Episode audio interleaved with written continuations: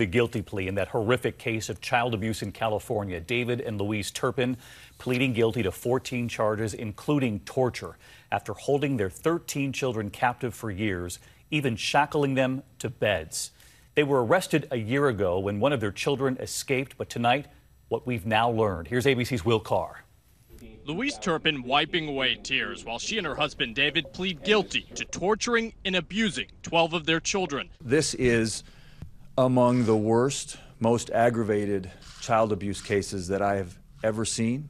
The Turpins kept their kids in complete isolation, starving them, forcing them to live in filthy, dungeon like conditions for years. Police arrested the couple just over a year ago after their 17 year old daughter managed to escape and call 911, telling police, quote, My parents are abusive. They abuse us, and my two little sisters right now are chained up.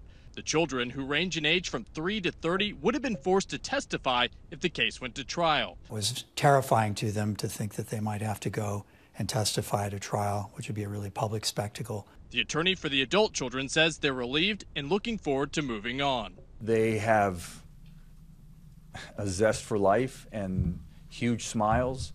I'm optimistic for them, and I think that's how they feel about their future. The Turpins face life behind bars with the possibility of parole after 25 years. They'll be sentenced in April. David. Will Carr with us tonight. Thank you, Will. Hi, everyone. George Stephanopoulos here. Thanks for checking out the ABC News YouTube channel. If you'd like to get more videos, show highlights, and watch live event coverage, click on the right over here to subscribe to our channel. And don't forget to download the ABC News app for breaking news alerts. Thanks for watching.